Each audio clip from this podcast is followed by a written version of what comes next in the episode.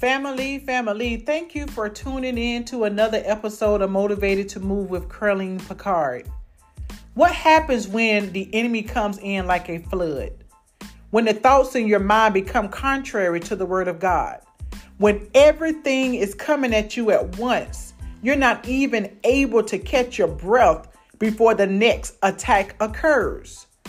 I motivate you today to understand that there are more of us than there are of them. That the word of God declares in Isaiah, the 59th chapter, the 19th verse, when the enemy comes in like a flood, trying to drown you with life, God Himself will come to your rescue and raise up the standard.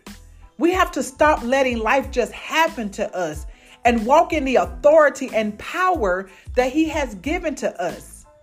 So when the enemy sends those floods of doubt, saying that you can't do that, or when he sends those floods of disappointment, saying that you will always be a failure, floods of insecurity or poverty or pity, allow God to raise up the standard in your life by acknowledging at that moment that, Lord, I need you. Allow Him to fight that battle and you stand armed and ready with the praise because it's an automatic win. I had to learn how powerful the mind is and how the word even says, Whatsoever a man thinketh, so is he. And it also tells us to cast down all imagination and everything that exalted itself against the knowledge of God.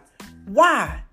Because if you sit and allow those negative thoughts to stay in your mind, woe is me, I'm a failure, my life will never come together, then that's the manifestation you're going to receive. See, yeah, the enemy has his tactics, but sometimes you need to also get out of your own head as well. Yes, the idea is bigger than you because God wants to be your partner. He wants you to need Him to see it through. Yeah, you may not have it all together now, but with a little motivation and preparation, it's going to happen. So today, let's declare that we are going to allow God to raise the standard in our lives. We are going to choose His word and what He says regarding us over failures, over feelings and insecurities. And we're going to receive the victory over every battle that we allow Him to fight for us. So get out of your head and stop allowing the enemy to flood your mind and use and stand on the word of God. Now go do you.